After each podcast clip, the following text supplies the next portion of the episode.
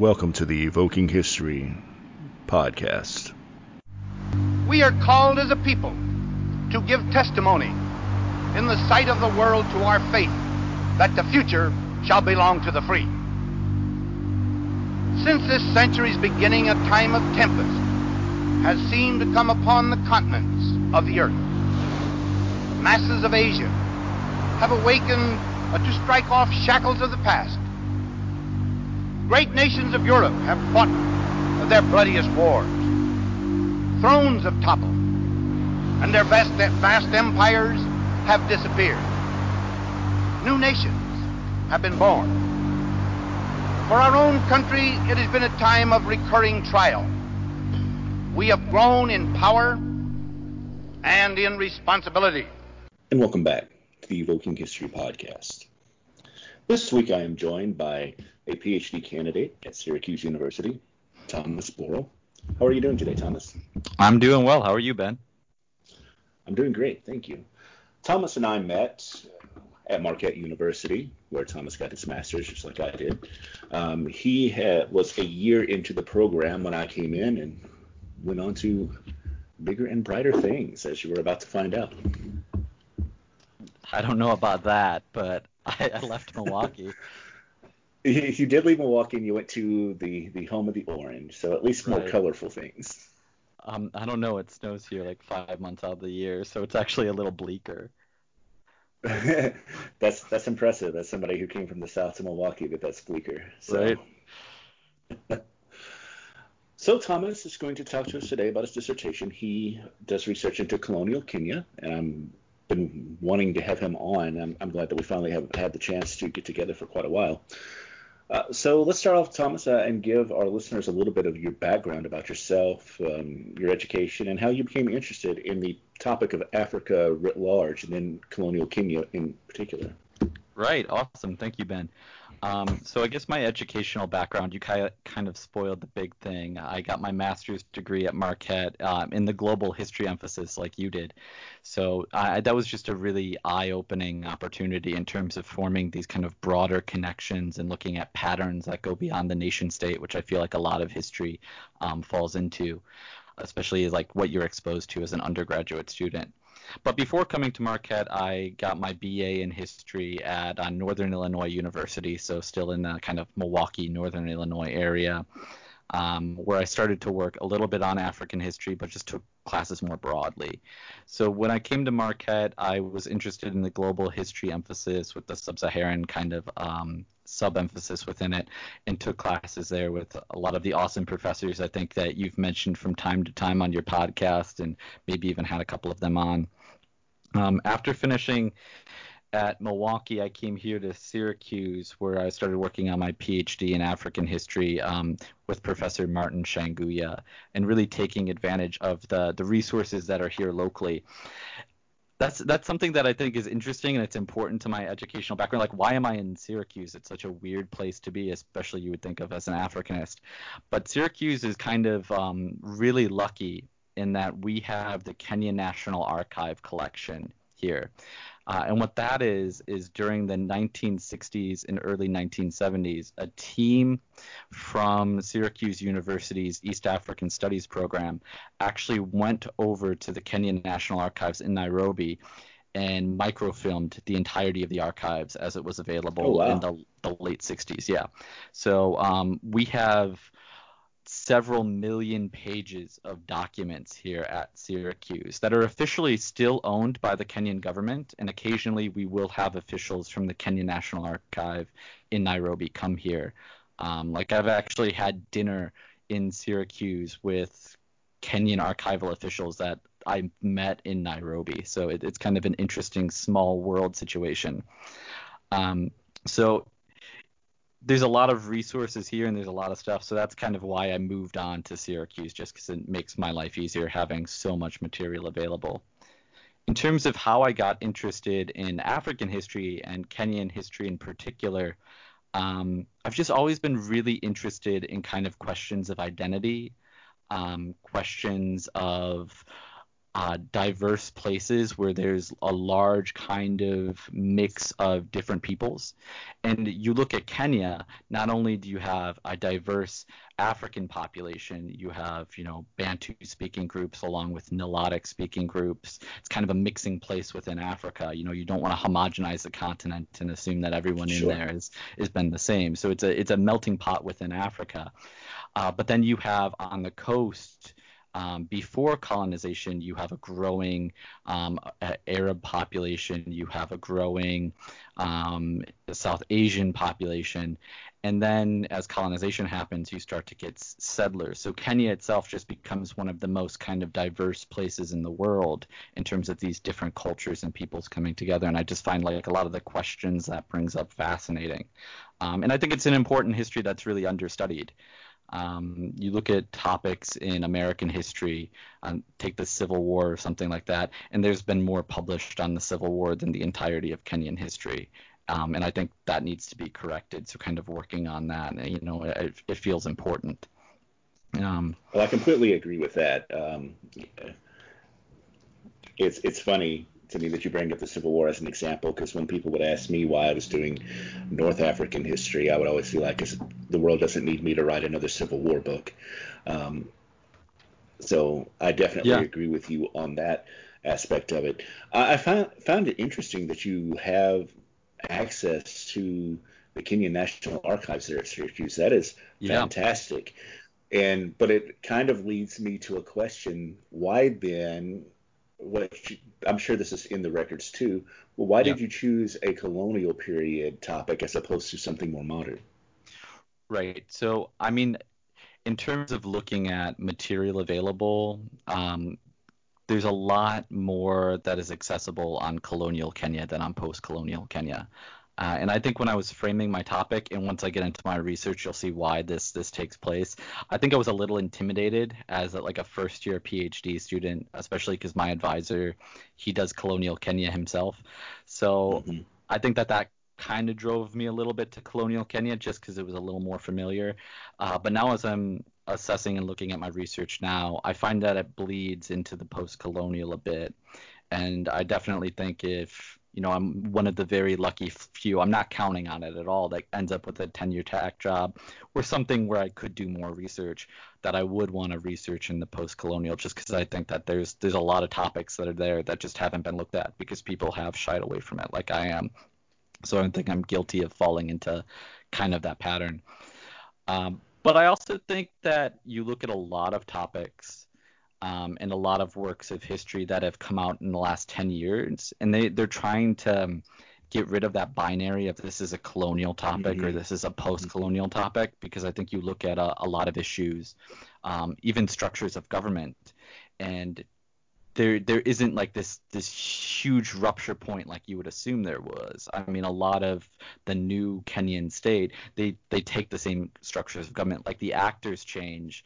Uh, but a lot of stuff doesn't. So I also think we need to try to work to break down this idea that colonial Kenya is a completely different situation than post-colonial Kenya, because I think a lot of topics should be looked at inclusively of both of those periods. Of course, and I mean that makes a lot of sense to me too, um, especially when we think about a lot of African history as it's taught in universities is taught from about oh I don't know maybe around 1450 or so to the present, um, and that's yeah. considered modern. And so that is compressing because the colonial moment is so tiny in comparison to other historical yeah. eras uh, um, that treating yeah. them so distinctly is does take some of the air out of the room. And I think you're right uh, on that. I mean, when I when I've taught um, like the the modern African survey, which I have a problem of even how that's phrased, but that's how it's listed right. here. Yeah. Um, you know, I make a point of mentioning to my students that in pretty much every modern country of Africa, when colonization started to when colonization ended, there were a group of people that were alive for that whole period. You know, a lot of areas are colonized in the 1890s, and then it ends in the 1960s. You had people who were 80 years old who remember it starting and then remember it ending at that time. So it's it's a very brief period. Um, I don't want to minimize the damage that colonization had and the challenges that it continues to create today, but I think there's such a focus on that brief period of African history that it has um, resulted in there being larger gaps that still need to be addressed in pre-colonial African history and now in post-colonial African history. And there are some great people doing post-colonial African history right now and pre-colonial African history. They're just much smaller than I think um, those groups of scholars should be. I completely agree with that. I, I definitely do not think that there are enough especially here in America. And it's, it's hard for me to say in Europe or um, in Africa itself, or Asia for that matter, the, the amount of scholars doing work on the continental history. And I think that there is also a, thankfully, a small group of scholars who are doing global or transnational, whatever you want to call it, and showing these yeah. interconnections because this none of this occurs in a vacuum, of course. Right. And there have been connections between Africa, Europe, and the United States, or the Americas, I should say, for a very long time, and we really need to think about that in trying to tell a complete story. Yeah, I mean, if, if like anyone listening is kind of curious about those connections and how you would do this broader, unperiodized history, I think a, at least in East Africa, a good name to start with would be Jeremy Prestholdt's work. He has done just some phenomenal scholarship on this. Excellent. I will tweet that out um, so that people can have a a chance to look at that because I don't think that I'm familiar with that one, honestly. Oh, okay. He said some really cool things. Highly recommend him. Yeah, yeah. I'll definitely add that to the list. So let's talk a little bit more about your own research. So, what is it ex- exactly that you're doing? Yeah, so right now my dissertation, uh, as it is now, and of course, you know, I'm just ending my fourth year um, and the research isn't completely done. COVID kind of cut short my research stuff. I should be in London right now, uh, mm-hmm. looking at archival things there. But as it stands right now, my dissertation is looking at competing conceptions of childhood um, in colonial Kenya, and then, like I was mentioning earlier, hopefully bleeding into at least the first decade or so of post-colonial Kenya. So within this, I'm looking at how various organizations and actors in colonial Kenya were articulating different and changing discourses uh, regarding questions of childhood. So, I mean, things like how should children be treated? Um, when does childhood end? I still don't think we have an answer to that, and I think it's constantly changing um, in societies throughout the world. How should parents treat children? What's the relationship of ch- between children and the state? Um, what's the relationship between other children and each other? Like, how should they treat each other? Um, what's appropriate to be uh, taught to children, that kind of stuff. Um, so I'm looking at kind of these questions and then how different groups try to articulate and persuade um, other groups within Kenya. And within this, I make the argument to, to borrow Helen Tilley's term, but utilize it in a different way that colonial Kenya itself became kind of a living laboratory uh, for these different actors and organizations to reconsider and project their own beliefs regarding these questions. Um, because you look at childhood in the early and mid 20th century, and it's changing all over the world. Um, right. And it's changing in Kenya. Uh, and Kenya itself becomes a really profound place for all of these questions because you know the British missionary organizations and Africans themselves aren't just thinking about childhood in terms of you know their immediate family. They're thinking about okay, if we define childhood in this way, what does that mean for how we treat African children compared to how we treat settler children? So you start to have the bifurcation of laws based on which group you're talking to. And just because Kenya becomes um, really this, a lot of questions start to pervade or a lot of questions regarding childhood start to pervade the colonial state. So there's a lot of attention being paid to this. Um, yeah. So what is causing the um, conversation about childhood to develop? Um, I love the fact that you're using Helen Tilley's work. I, I found that to, to be one of the better books I read in my, one of my seminars. And is it simply a, a matter of whether it be colonial administrator or uh, a missionary attempting to set up, you know, um, a, the reins of power, the, the, the way to administrate the um, territory, or is it pushback from the locals to try and massage that power so that it favors them in some way? Who was initiating the, yeah, the conversation about childhood? It's it's all of it. Um, okay. You know, it. I, I wouldn't. This is not a one-way conversation. Mm-hmm. In something that I'm trying to flush out in this, um, this is where you know it, I'm really trying to scour for evidence, but I, I have the threads to show that it's happening. It's not just a one-way conversation of the British or other international groups influencing childhood in Kenya. I think you look at some of how these colonial administrators are talking about childhood, and you can see how local African beliefs and ideologies of childhood are impacting how they're thinking about their own children or their own future children. So the first kind of place I start is looking at, or I hope to start in my dissertation, is looking at these early conversations about childhood and age. Uh, and I'm looking in a few different places. So the first is the battle over control of children. Um, this becomes an issue in the late teens and 20s when missionaries were becoming upset that uh, uh, these so they're they're in especially central Kenya, and they're starting to educate really this first group of African children to try to convert them to Christianity. And these missionary organizations are getting upset because parents will remove the children for various reasons. It might be to undergo circumcision ceremonies to come of age. It might be to utilize their labor in a familiar way um, or something else, and they're just pulling them out. And the missionaries see this as like a gross violation. They'll be like, "We've educated this child for two, three years. Yeah, we want to do it to more. He's not finished yet." So that ends up resulting in the colonial state passing a law in 1926 that basically gives missionary organizations providing education the ability to withhold giving a child back if they want unless the parents would pay for basically the entirety of what the missionaries say the cost of that education was up to that point. Oh wow, so um, kind of an so, extortion thing then. Exactly, yeah.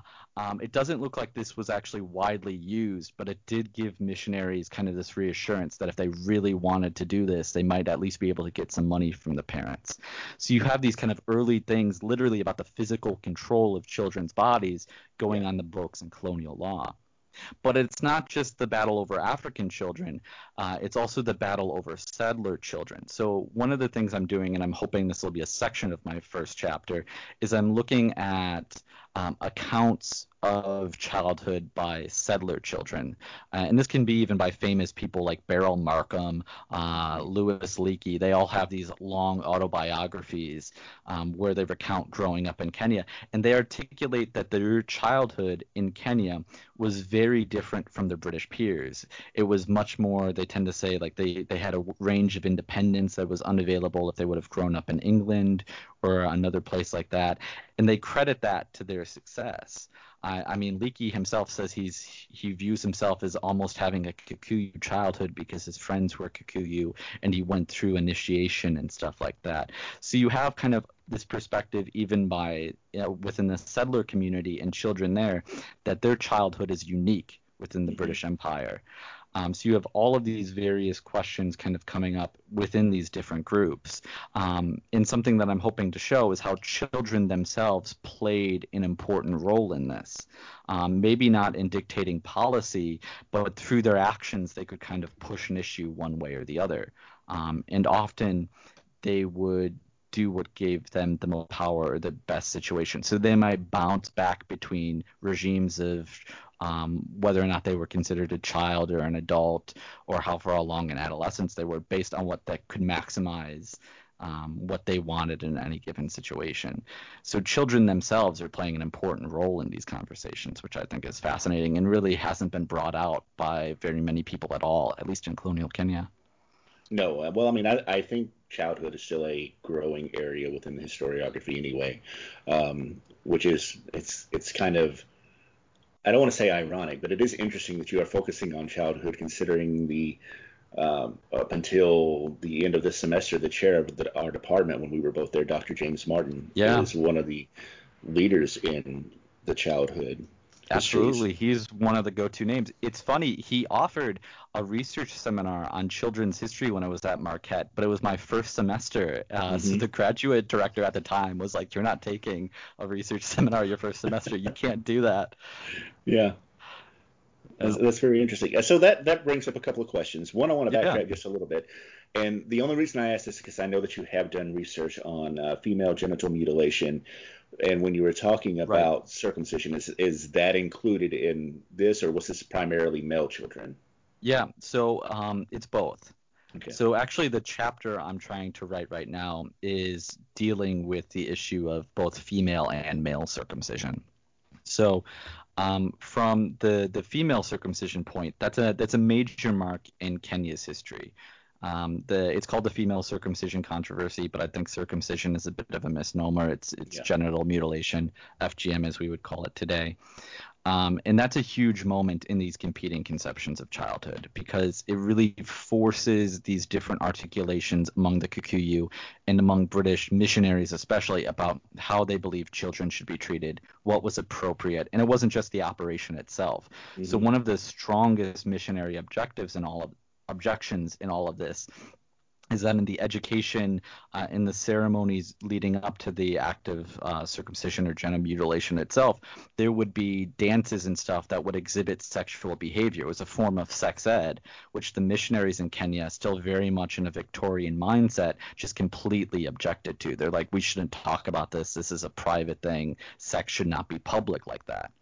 Um, so you have a lot of these kind of questions of childhood that are at the center uh, of the circumcision controversy. And then children themselves, especially girls, play a, a huge role in this kind of Kikuyu upheaval and reaction against these efforts to ban the practice. So that's a big part of it. Yeah. But it's it's also male circumcision. One of the the ongoing issues, especially in areas where um, African labor was essential to the settler economy was when male circumcision should be performed. So, especially in central Kenya, you end up having laws that restrict the timing of when male circumcision could happen. So, instead of at any given point throughout the year, the British end up, at least in, in certain areas, implementing laws that it could only happen three months out of the year. Those three months generally when labor was not needed because child labor, especially male child labor, was essential to this. So um, coming of age and circumcision plays a, a, big part of that. And I'm trying to work out exactly how I'm going to frame that in the chapter right now. But it really becomes this kind of flashpoint, especially because for the Kikuyu, who are one of the main actors in this, they're one of they're, they're the ones driving um, this reaction against efforts to ban uh, FGM. This is coming of age. This is when a child yeah. becomes an adult but the British, especially the missionaries, they're viewing these as you know adolescent girls. These are still children that need protection from this. Um, and then it becomes a, just a really international moment when you start having politicians, especially some of these early female parliamentarians in the UK, like um, the Duchess of Atholl and others, that are seeing this and are reacting against it from within the women's movement within England. So it, it really starts to intertwine all of these international questions of gender, childhood, uh, one's control over their body, questions like that. No, that's a, a lot there. Um, so it's it's. I know that could be a dissertation itself, right? it could, it could. So I, am really interested to see how you you tease all that out because you're right, especially. And I'm not. Uh, could you tell our, our listeners what uh, the age range that the, these ceremonies were typically taking place? Because you do bring up the yeah. point of this being a transition into adulthood, but they're still conceived as children by the the exactly. British. Yeah. So for the for boys, it ranged because they were um, less common. So circumcision ceremonies might only happen um, in a locality once every six, seven years. Mm-hmm. So it could be anywhere from 13 to 18.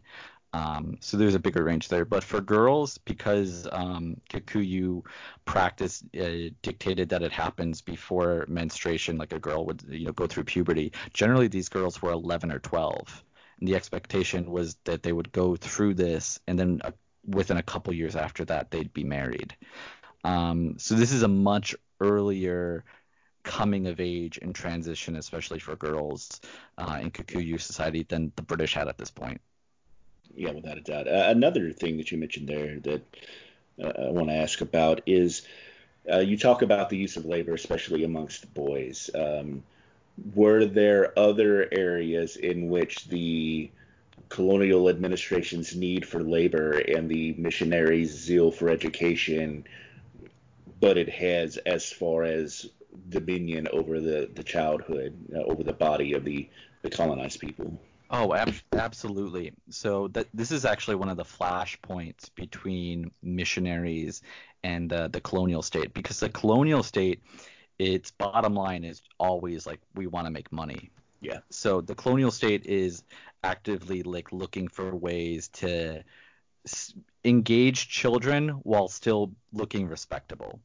Um, it actually becomes really interesting, especially during World War II, when the colonial state in Kenya is basically, you know, I have documents where they're talking about, um, yeah, we realize we're breaking like the International Labor Organization laws, but we think as long as no one in Britain finds out, we're, we're fine on that. Um, but missionaries, they see labor as disrupt. They want to keep these children in their schools. And when children have to leave to perform labor, that's something that a lot of missionaries object to. You have really famous figures in Kenyan history like Archdeacon Owen who are writing about this in British newspapers and trying to call attention to it. The, the, child labor is profound and that the colonial state really isn't doing anything. So missionaries are actually the ones, uh, at least early on, that are trying to spur some of these reforms to at least raise the age of when it would be legal for children, for a child to leave his parents uh, and go work somewhere away from them. Um, so you have them is one of the main actors in trying to push that kind of I guess uh, this phys- limit on physical age of when a child could actually go work. Sure. So that is you're you're absolutely like you've you've identified a key point. That is one of like the flashpoints between like two different fractions of the British. Now, as you mentioned earlier, um, that this is Kenya is a a melting pot. So there's more than one linguistic group there. Yeah. So that there would be different customs amongst these people. Did we see a lot of then you know, if we have the on one axis we have the colonial administration and the um, clergy, is there then various axes amongst the the different linguistic groups as well? Oh yeah, I mean whether you look at central Kenya, along the coast, western Kenya, there are different practices everywhere.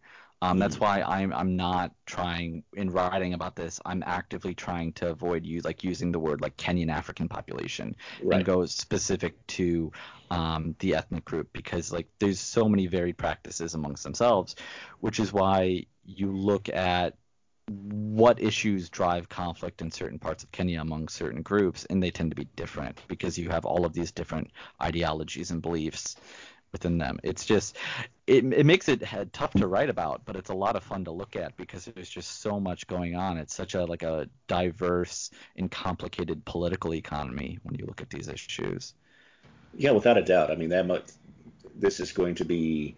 Uh, let's let's actually talk about formatting a little bit. Because are you going yeah. to do you want to do that in like give each ethnic group its own chapter and talk about it that way, or maybe regionally, or or how do you envision the the finished project yeah. working out? Yeah, I mean that's I think that that's going to be the toughest part is the organization of this. Um, right now, there's really one book that I think deals with childhood in Kenya or coming of age of Kenya, and specifically in a really like good way, and that's Paul Ocobock's um, Men of a Certain Age. Mm-hmm. Um, I think I have that title right. And he actually he does like several different case studies. It's not a traditional like four or five chapter book. You you have a lot of right. specific points where he moves on. So what I'm thinking of doing is framing this along how children's bodies themselves tried to be controlled and looking at that in several different ways. Um, so, you know, circumcision's come up. I want to look at how the sexualized body becomes some, you know, an issue. I want to look at how the physical body, like the labored body, the hands, become a topic of debate. I'm going to look at education. So I'm not going ethnic group by ethnic group, but I've kind of picked out some of what I think are the major flashpoints in these competing conceptions of childhood when tensions boiled over um, and looking at that. And certain ethnic groups are going to receive more attention than others. Certain um, actors within the colonial state are going to receive more attention. This is this is several books worth of material when you look right. at childhood in Kenya. Yeah, yeah, yeah. I'm just trying to, you know, kind of look at how this idea of competing conceptions in a living laboratory motivated a lot of these kind of flashpoints in, in issues. Well, I think that's very good. I think that's actually a very smart way to, to do it because that way you, instead of, uh, you know, structuring it in such a way that it, it feels disconnected by showing that there are these various flashpoints that are all kind of occurring around the same time and at different levels. Yeah. It shows just how dynamic the situation is. It is. And part of even this is motivated by the laws itself. So you look at how, you know, child, adolescent, juvenile are defined, mm-hmm. and colonial law is a mess. So in terms of like how those definitions operate, like what age do they go up to, um, who exactly falls under that, it's different in education, it's different in labor, it's different in social welfare. Until the mid 1950s when they actually get a committee together and they issue this big report where it basically puts together a list of these several dozen definitions that the colonial states had and be like, we need to synchronize these and offers kind of what becomes accepted colony wide right as the colonial period is ending. Um, well, that that leads me to another question, and you may not have an answer to this. Um, since it, you did say that they, these weren't really being codified until the mid 1950s, does that have anything to do with the Mau Mau uprising, or is it just a coincidence that it's happening at the same time? I mean, I think everything in the 50s has uh, at least loose connections to Mau Mau. Sure. Um, this, uh, yes and no. So what happens is after World War II, they form this parliamentary committee to like issue a report on the state of children in Kenya. Um, this report really goes nowhere. The committee's just two individuals, from what I found um, and nothing happens. So then in the early 1950s, uh, after nothing's happened for like four or five years, they reconstitute the committee under the leadership of Humphrey Slade, who is this kind of big advocate and um, individual dealing with like children in Kenya, and this can, his his involvement in this continues well into post-colonial Kenyan history as well. Um, and this becomes known as the Slade Committee, the Slade Report, um, and that mm-hmm. really issues some of this. And one of the driving motivations, this is the the yes in that, is that they're trying to figure out like how do we improve social welfare in the state of children because they're they're identifying Mau Mau as partially coming from this lost generation. Um, or at least some colonial state are. Everyone in Kenya right. had different opinions on Mau Mau. Um, yeah, and that's just its own mess. Yeah. So. yeah, it is. There really needs to, you know, this is something I've told people about. We need a podcast that goes over the history of Mau Mau. It would be a really interesting thing uh, to kind of look at in depth. Yeah, I would actually. There you go, Ben. Somebody. There's your next one. well, I would love to have somebody come on and talk about it, if for no other reason than I was at a conference. Gosh, I guess it's close to four and a half years ago now. Um, and the paper I was giving, I was on a panel with other African historians, and the paper I was giving was about Mau Mau. And one of the people in the audience had been interned as a Mau Mau um, wow. rebel. Yeah, so that where was. Where was this? It was in Baton Rouge, Louisiana. It was at the National Association of African American Studies. Okay, that's that's really interesting. It was. Um, it led to a a very intense but informative Q and A session. Oh, um, I can imagine. Yeah. Yeah. But anyway, uh, I'm back to what you're doing. Another thing that you brought up uh, that you have these colonial children talking about how they they think that they can, can consider themselves Kikuyu or whatever by yeah. their childhood. That kind of makes me wonder because when I think of, and I can't remember the the, the book author, but there is um, there is an author who who makes the claim that the metropole identity is formed in the colonies, that it's a reflection of that lived experience that then forms the idea of what it, it means to be uh, somebody from the United Kingdom or London or yeah. what have you. Um, so I, I, it would be interesting, and this isn't what you're doing. You've got enough here, but to look at say, you know, remembrances of children who were raised in India or in other British colonial projects to see if they felt the same way, if there is something about being a child on that colonial frontier that yeah is similar. No, That's, I mean, there at least in some of the settler children autobiographies I've looked at, that's a huge part of it. This idea that they're they're special because their childhood was different. That growing up away from British society while still being British really shapes who they are is is really a big part there. I think that's part of why so many of them have felt compelled to publish uh, mm-hmm. uh, material on this. Um, but I can't think of anyone who's looked at that colony wide. Um, it would be also really interesting to look at people who are raised, um, you know, say Africans in Kenya or South yeah. Asians in yeah. colonial India, who then move to the UK and look at their childhood differently, like coming to oh, this, good... you know, a metropole of empire.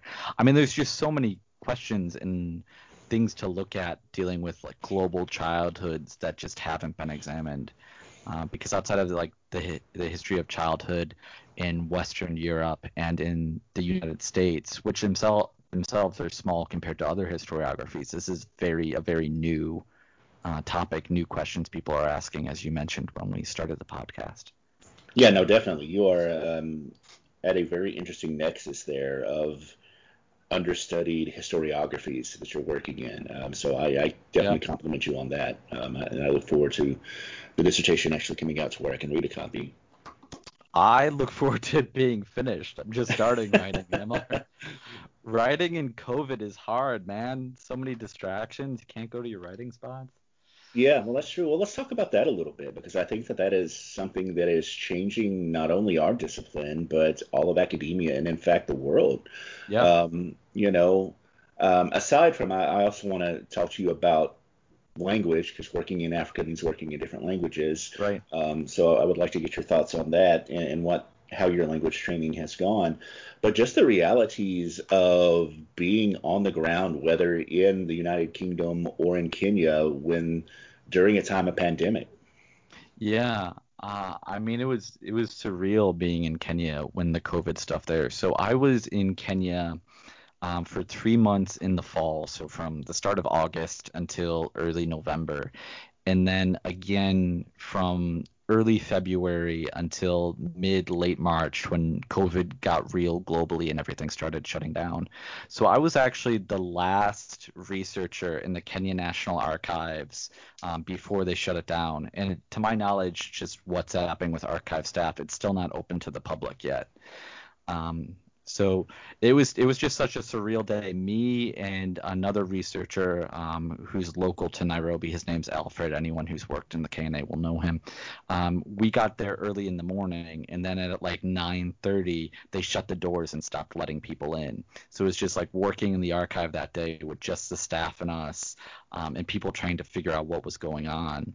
Yeah. And then by the next morning, they announced that they were shutting the Kenya National Archives down for at least 30 days, and I don't think it's reopened.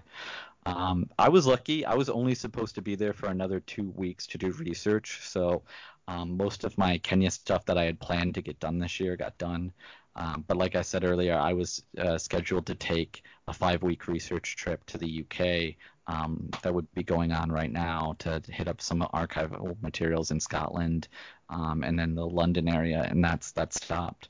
Um, it's even just the struggle of I'm not sure what's going on at Marquette, but Syracuse University's libraries have been closed the entire time I've been back, so I haven't been able to get like any books I might want to reference that aren't available on ebook. Um, and I think a lot of people are struggling with that. Yeah, the libraries here are shut down as well, and although there is supposed to be some further consideration of what's going on up until the end of this month. We are recording this on June 9th. So, June 30th, all research or any other travel associated with the university is banned. So, even if the place you were wanting to go to is open, you yeah. can't go with university funds. Um, yeah. So, it is really, th- I mean, you know, and I, I'm not going to complain too much because now that I'm uh, I'm, I'm, doing my dissertation as a, a, a, almost completely American dissertation, so I don't have to go anywhere other than what are ostensibly local um, archives. I mean, you know, right. still a lot of travel because America's big, but yeah. it, it's not the same as traveling internationally. So I'm lucky in that way. And if it just makes it another year, it makes it another year. Yeah. I'm healthy and in, in the wake of the outstanding or not outstanding, the insane death toll in the United States related to COVID 19, I can't really complain too much. Yeah. But it is worrying and, and It definitely frustrating. I mean, I think, um, you know, I'm feeling this, and I, you're a year behind me, so that's not long. You're gonna feel this too. There's also the concern about jobs, right? Yeah. Yeah. Um, is universities, at, at least a lot of the ones I've looked at, have completely freezed hiring for next year. Mhm. So my initial hope was to actually apply for some jobs this fall, uh, because I think you know if I keep up a good writing pace, I could finish next summer, and that would be a realistic thing that to start teaching. But that's just not going to happen. There aren't going to be anyone. There, no one's going to be hiring. So now I'm on the six-year track, and I think a lot of people are in the same boat where our programs have functionally been extended by one year. Yeah. Um, and I'm lucky that I'm at a in a program at a school that's guaranteeing like an extra year of funding, but I know not everyone's in that situation. So um, hopefully universities do the right thing and make sure that we're just kind of not lost. Yeah, that's going to be the thing. Is realistically, the job market was pretty dour anyway. Yeah. Um, and this certainly isn't going to help matters. Uh, so No. um, I know in having conversations with other colleagues here that there is a sense of transitioning to alt ac instead of looking for faculty jobs. Career diversity, Ben. Career, diversity. That's right. That's right. I, I keep forgetting that's the new term. Um, which you know uh, Yeah.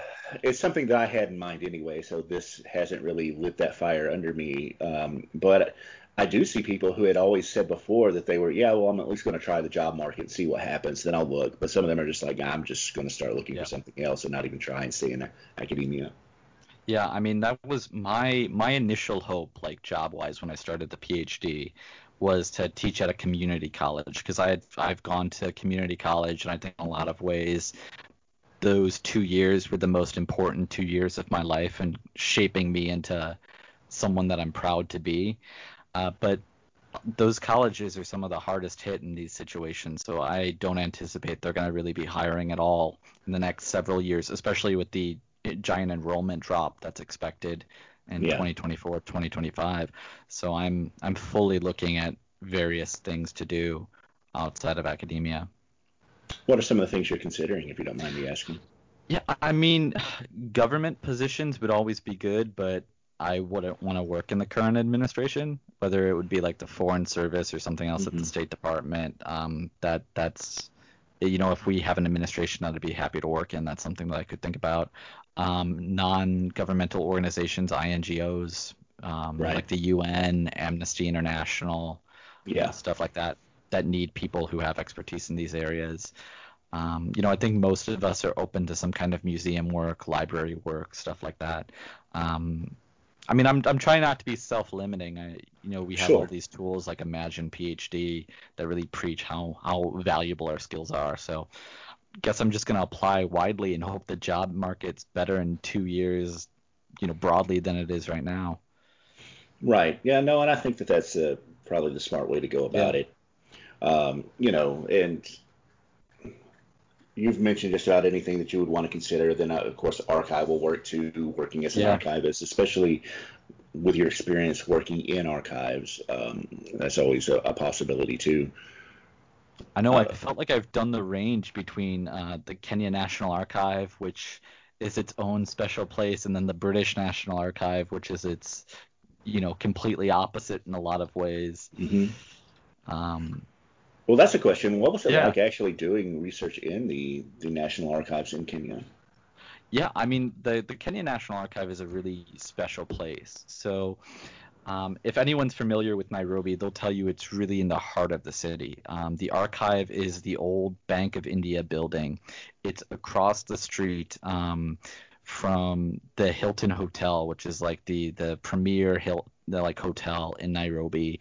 Um, this is the first skyscraper in Nairobi. It's really at the heart of the central business district. You know, you can walk in five minutes to the Supreme Court to stuff like that. hmm Um, so the first thing is it's it's louder than your average archive, right? You have all of this traffic. You have um, matatus, you know, which are small buses that are very common in Nairobi. You have uh, boda bodas, which are motorcycles dropping people off, picking people up right in front of the archive. You have people who are just sitting in the space out there, you know, waiting for their ride or just kind of hanging out. Um, in the archival reading room itself, you know, you walk in there, they open the windows. So you get all of the noise that comes in. So it's not a quiet space. It's a very loud space, which I think is different for archives. So um, you know, one week they were doing a Red Cross blood drive, like literally 20 feet outside of the reading room walls. So it would be them with a DJ playing music and then trying to get people to donate blood, which I found hilarious because it would be the, the DJ would speak in Swahili and uh-huh. then just interrupt in English, donate blood, save a life, or whatever the Red Cross's slogan is there. Yeah. Um, and then, you know, three weeks later, they're filming a cell phone commercial on archival property with a bus and, you know, 40 actors. So then you get all the noise of them producing this. So you know, in terms of just like the environment you're in, it's different. Um, and it, then you start to look at like recalling documents. Um, they do not have the ability to preserve and store documents the way a lot of uh, American or British archives would. So you might put in a request for six documents and get three back because three others are lost. Yeah. Um, you might recall a document and then find out that it has such substantial water damage that you know you're not really going to be able to get much out of it because only two actual you know pages in there are, are legible. Mm-hmm. So you do have challenges like that, but you also have a really dedicated um, staff. You have some of the most hardworking, amazing people there. So, you know, anyone who has worked in the Ke- Kenyan National Archive knows Richard and Bonnie. Richard has been working at the Kenyan National Archive since 1968, um, or 1964, sorry, 1964. So he started working there in 1964, and he still shows up almost every day, even though they forced him to retire in 1998. Um, so it's it's it's funny. I mentioned uh, that we have all of this material from the Kenyan National Archive here in Syracuse. Occasionally, you'll come across a page that because it was crumpled, you have someone's hands like holding down the paper flat. And I found this out from another historian um, that uh, often those hands are Richard's hands, and he's That's still amazing. there at the Kenyan National Archive. Um, and because they've changed the coding system several times over the last, you know, 50 plus years that he's been there, he's literally the only person that can find some things. Uh, that will know where the box of material is. So you have dedicated individuals like him that really make it kind of this special place. Did you get a chance to talk to him at all? Because I'm sure he has some amazing stories. Oh yeah, no, I talked to Richard quite a bit. He's a very social guy.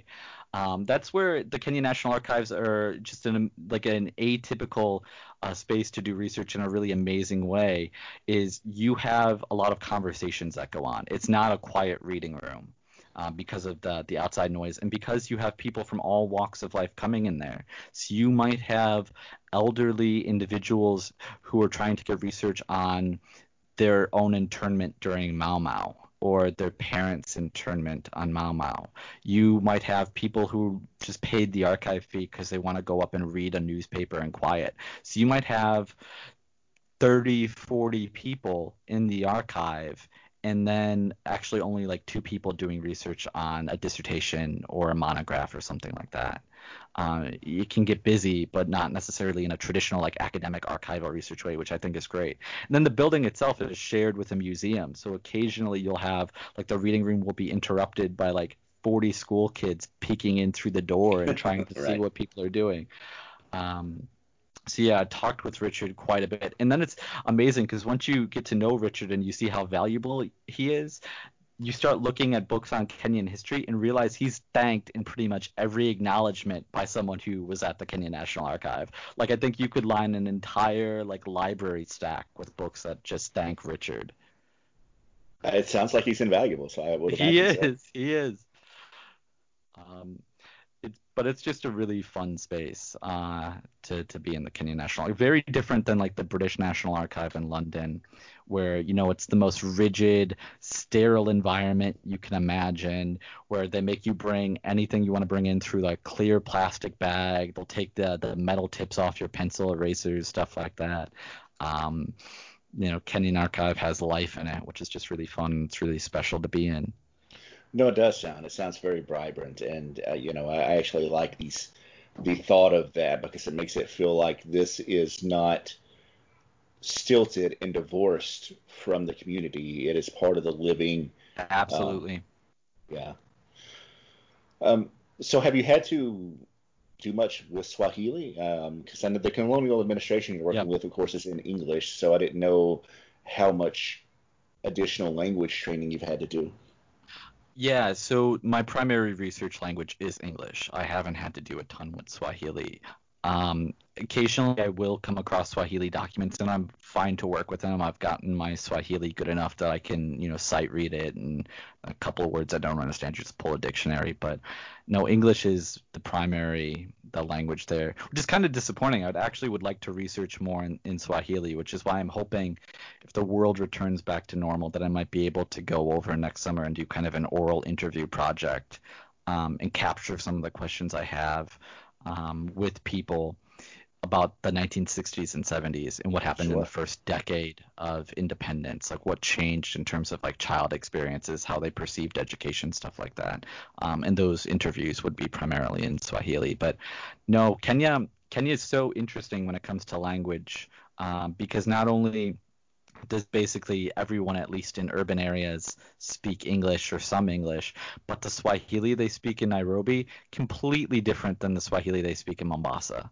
Sure. Um, the Swahili they speak in Nairobi, it's really more Sheng, which is kind of this intermixture of Swahili, English, new slang words that come up. So it's changing all the time. You know, I talked to dozens of people there who will give you stories like, yeah, they they went away or they went, you know, into a rural area for a year. They came back and the Swahili in Nairobi was completely different.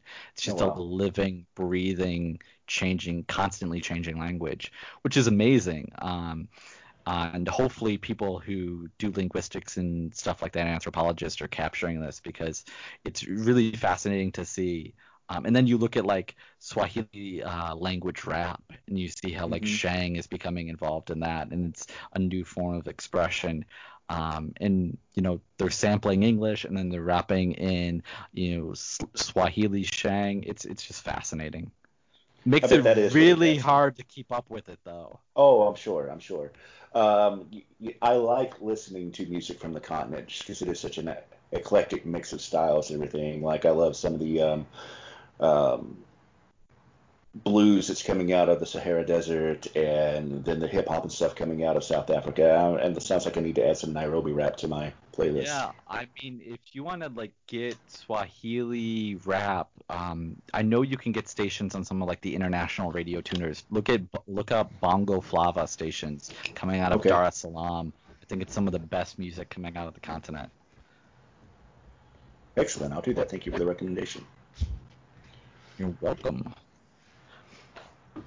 So, do you think you're going to have? Well, you said that you wanted to go back to do oral histories, but given the current state of the COVID nineteen crisis and it being in flux, and you know, second wave, no, yeah. um, no vaccine, yeah, no vaccine, thank you, or anything like that. Are do you feel confident that you are at a spot that, assuming that you can get over to London and, and do those archives in, in Scotland and in London itself that you'll be able to finish the dissertation? I have no idea. So I'm I'm fortunate enough that I think if I had to finish without getting any more material, I, I could. The dissertation mm-hmm. would, would absolutely suffer a bit from it, but um, I could do that. I know a lot of people aren't in a position where that that's something they can say, so I feel lucky in that regard. But I have right. no idea. I'm just taking it month by month. Um, you know, I'll do what I need to do, but every time I've thought this is going to go one way, it goes the other way. So like it's so hard to say anything conclusively. And sure. I don't think I or anyone else just wants to be completely static in the situation. So I'm gonna write what I can, and if I have to write around what I don't have, I'll do that. But I'm hoping to get over. That's that's still the hope. Hopefully next summer things open up, or even in the spring, you know, to make a couple week research trips or something like that. Right. No, I think that's probably the best way to go is to show that flexibility and at least start writing because you know having yeah. something akin to a draft, even if it's not a, a complete chapter because you need some other stuff to add to it, is better than waiting to go to another archive because yeah. you know as, as dr mcmahon has has said in classes that we've both been in there's always mm-hmm. another archive trip that you could go to but at some point you just have to start writing yeah i think at one point in I think the nationalism seminar we were both in when he was talking about like the research paper we had to do for that class. He's just like, you at some point you just got to shut up and write, right? Yeah, right, exactly. Um, I love McMahon, but yeah, I mean, in schedules are changing, and that's going to impact researching too. So, like uh, Syracuse has already announced if the semester does happen in person, they're starting the semester a week earlier in August, and then um, in-person classes will end at the start of Thanksgiving break. So that's similar to what they've said they were going to do here. Yeah.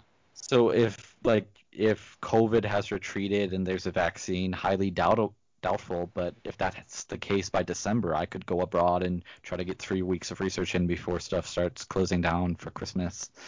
Um, yeah. But you never know. There could be a second wave, and this time next year, we could be like the world lost five million people in March 2021, and none of us yeah. are going to be researching then. No, that's true. Hopefully, it's not that dire of a situation, but it, yeah. it very well could be. Um, well, I don't really want to end it on that depressing note, but I've had know, you on here.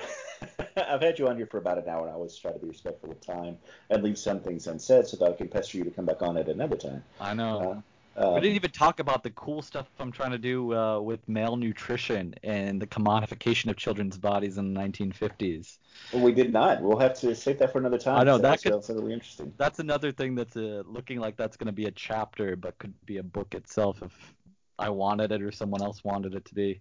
Well, sure. Well, okay. The, here's the. We'll try and leave on a better note then, and I'll ask you a question. And I know that at this stage in the writing process, you're like, just let me get this one done first. I know. But um, almost everybody that I talk to, myself included, has some idea of what they want the second book to be or the second project. Do you do you have that idea?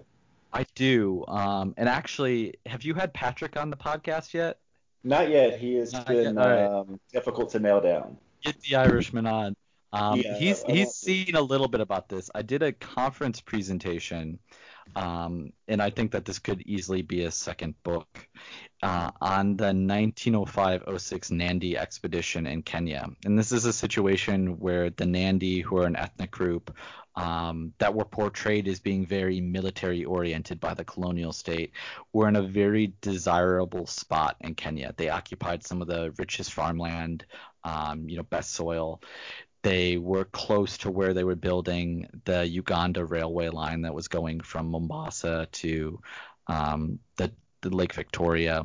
And so what the British government did after not getting the Nandi out is they launched launched an expedition that literally pushed the entirety of the Nandi's population off their land and into a native reserve. Um, the Nandis were only about 20,000 individuals at this point. The British kill about 1,200 of them. They burn the entirety of their homes. They take their cattle, which is their primary form of wealth. Um, they burn their crops. So this is a, it's a literal textbook ethnic cleansing. Um, right. But no one's put that word to it. No one's really looked at this.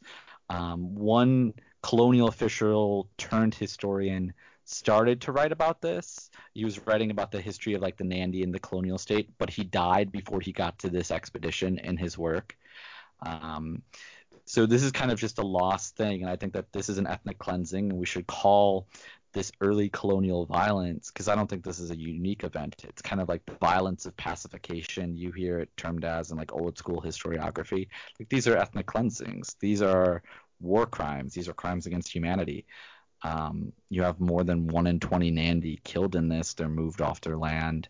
So I'd like to write about that and now how Nandi popular memory looks at it. So I think um, not that long ago, I want to say within the last decade, they actually built a memorial. Um, this Nandi organization did, where one of their leaders were, was killed, and they've started calling him the first nationalist of Kenya. Um, mm-hmm. so it's interesting to see like how now this event is being remembered you know, in this part of uh, West Central Kenya as kind of one of the first anti-colonial nationalist movements, and they're using it to make land claims now because this area has become very contested in terms of who has a right to this land today. So I'd, I'd like to write about that. I think you could explore um, violence that's been largely dismissed um, and put kind of the terms that show how severe it is on it now, and then how popular memory is doing with that. So this would be another way of trying to really blend together the colonial and the post-colonial periods and show how there isn't really a rigid bifurcation here.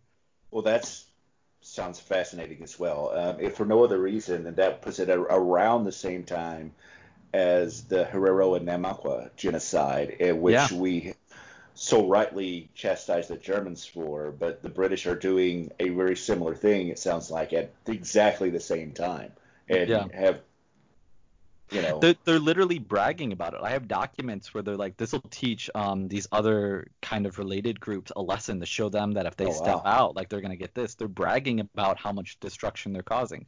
They're literally cataloging um, how many cattle they're taking how many huts they're burning um, and then they actually sell the cattle that they take you know not an insubstantial amount to fund mm-hmm. the organization to fund this expedition itself. Um, so I mentioned Patrick because my initial research into this I did as a conference paper, and both Patrick and Abby were at the conference, and I was like, I, am not off here. This this is an ethnic cleansing, right? And they were like, Yeah, this is an ethnic no, totally, cleansing. yeah, yeah.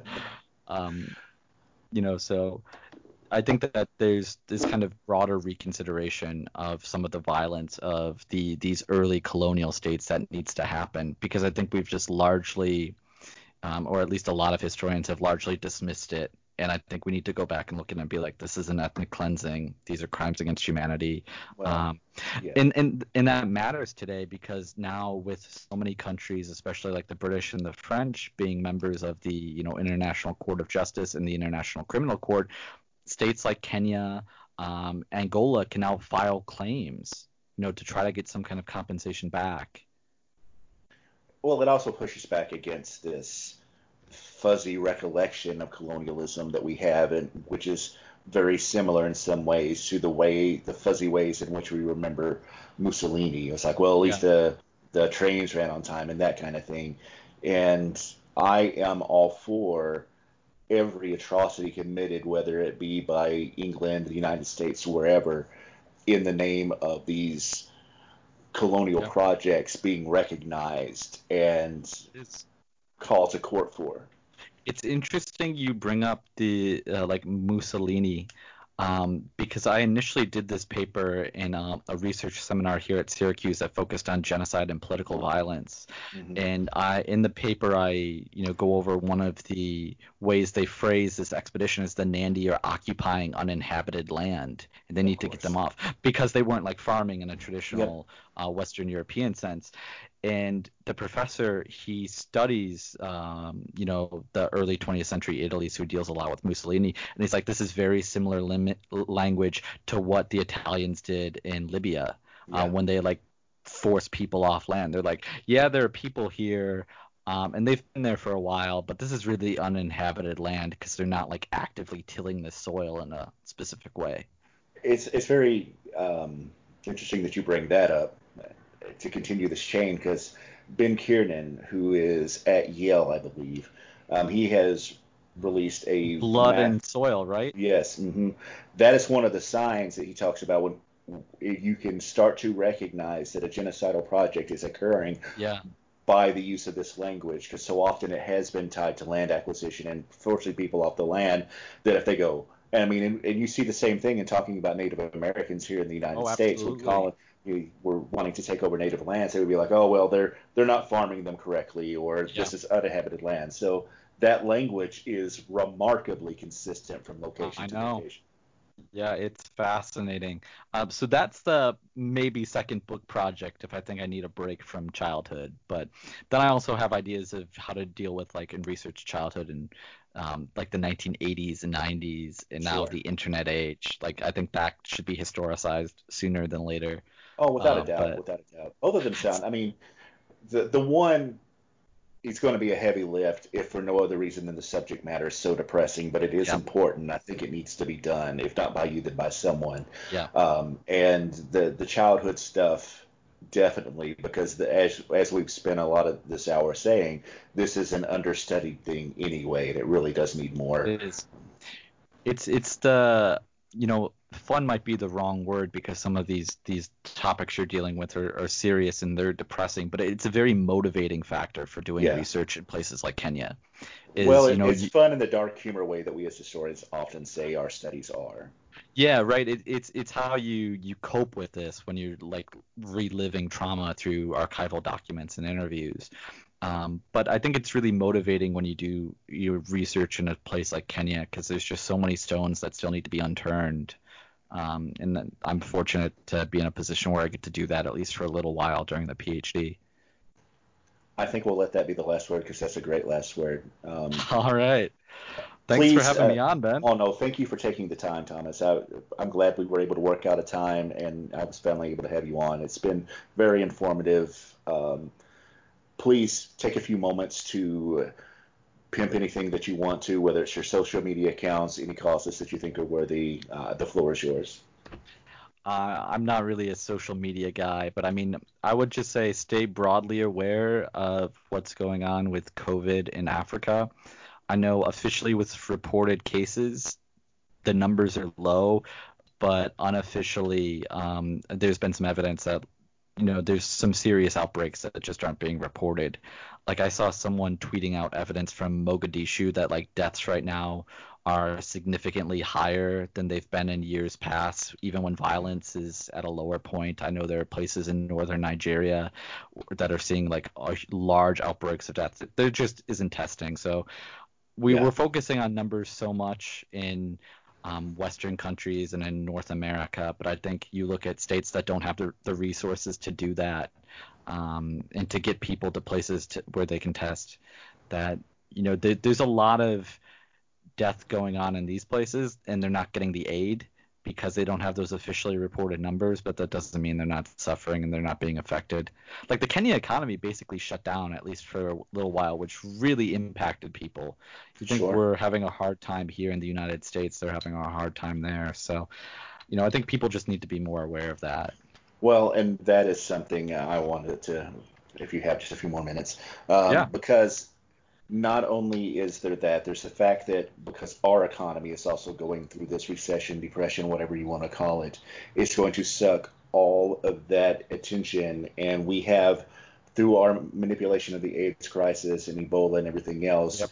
We are an aid giving nation. We haven't really helped these African countries build their own infrastructure because they have been able to rely on us for some relief aid. Yeah. And that is most likely not going to be available during No, this. I mean, just to bring it to Kenya again, with the U.S. withdrawing from the WHO, as of last year, the U.S. was, and even with the funding down from the Trump administration, the U.S. was still the largest donor to the WHO.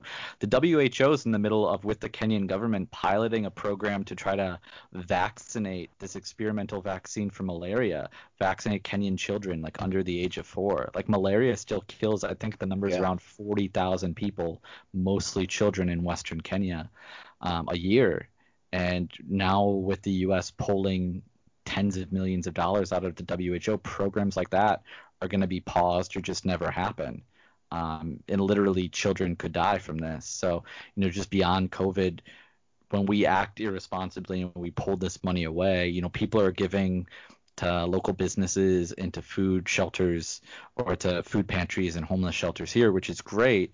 But a lot of times those donations now don't go to causes overseas. They don't go um, to, you know, UNESCO or not UNESCO, but to, um, oh, what am I, the the child food one? How am I blanking on this? oh, um, Um, I know what got, you're talking about. I've got podcast brain, uh, but they don't go yes. to a lot of these, you know, organizations and World ING, Food Bank and stuff like that. Yeah. exactly that you know are really valuable. I mean, just the, the amount of uh, UNESCO backpacks that I Mhm. would see kids wearing in Nairobi, you know, those are those are going to stop.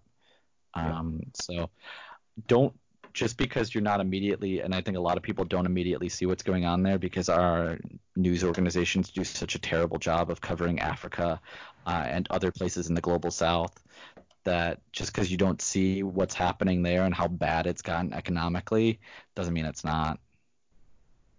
Exactly, exactly.